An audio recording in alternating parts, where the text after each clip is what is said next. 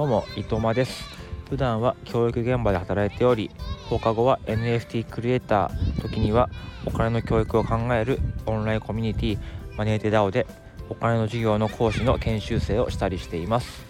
えー、本日はですね、えー、ウェブスリー でも断捨離は必要だという話を、えー、したいと思います。えー、まずね、えー、先週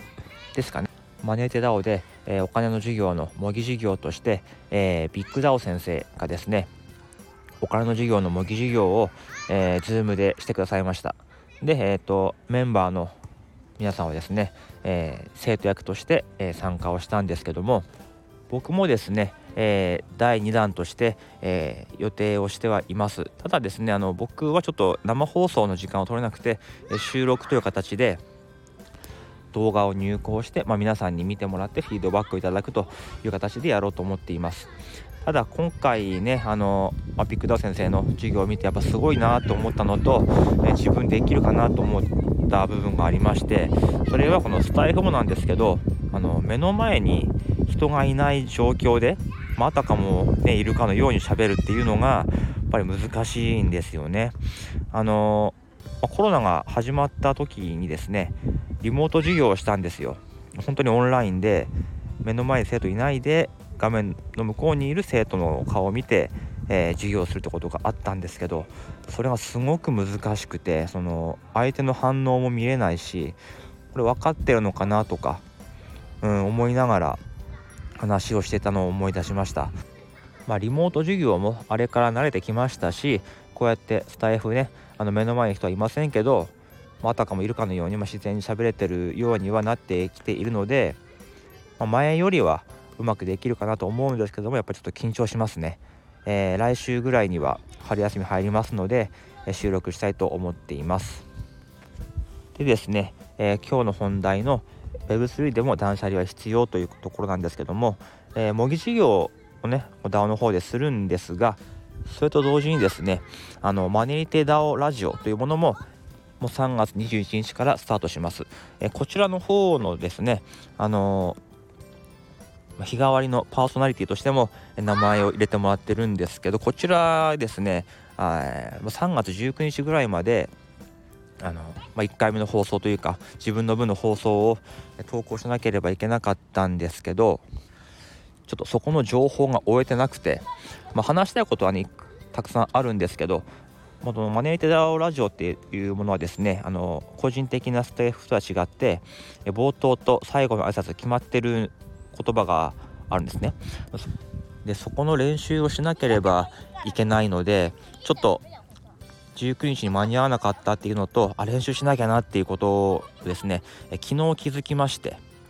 えーまあ、そこの練習から始めようと思ってるんですけど、これもやっぱりですね、あのー正直いろんなコミュニティとか、ディスコードとか、あとは自分の仕事とか、あと子育てとかっていう部分で、あれもこれもってちょっとやりすぎてたなってことを思うんですね。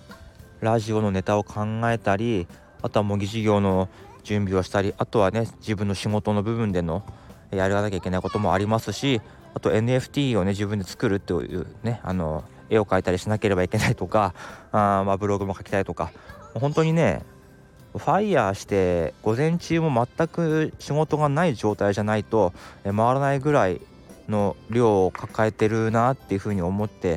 もう何やっててもですね集中できないんですよね。あの A のことをやりながら B のことを考えて、 B のことをやりながら C のことを考えてるとかということで、ちょっとねマルチタスク的な感じにもなってて、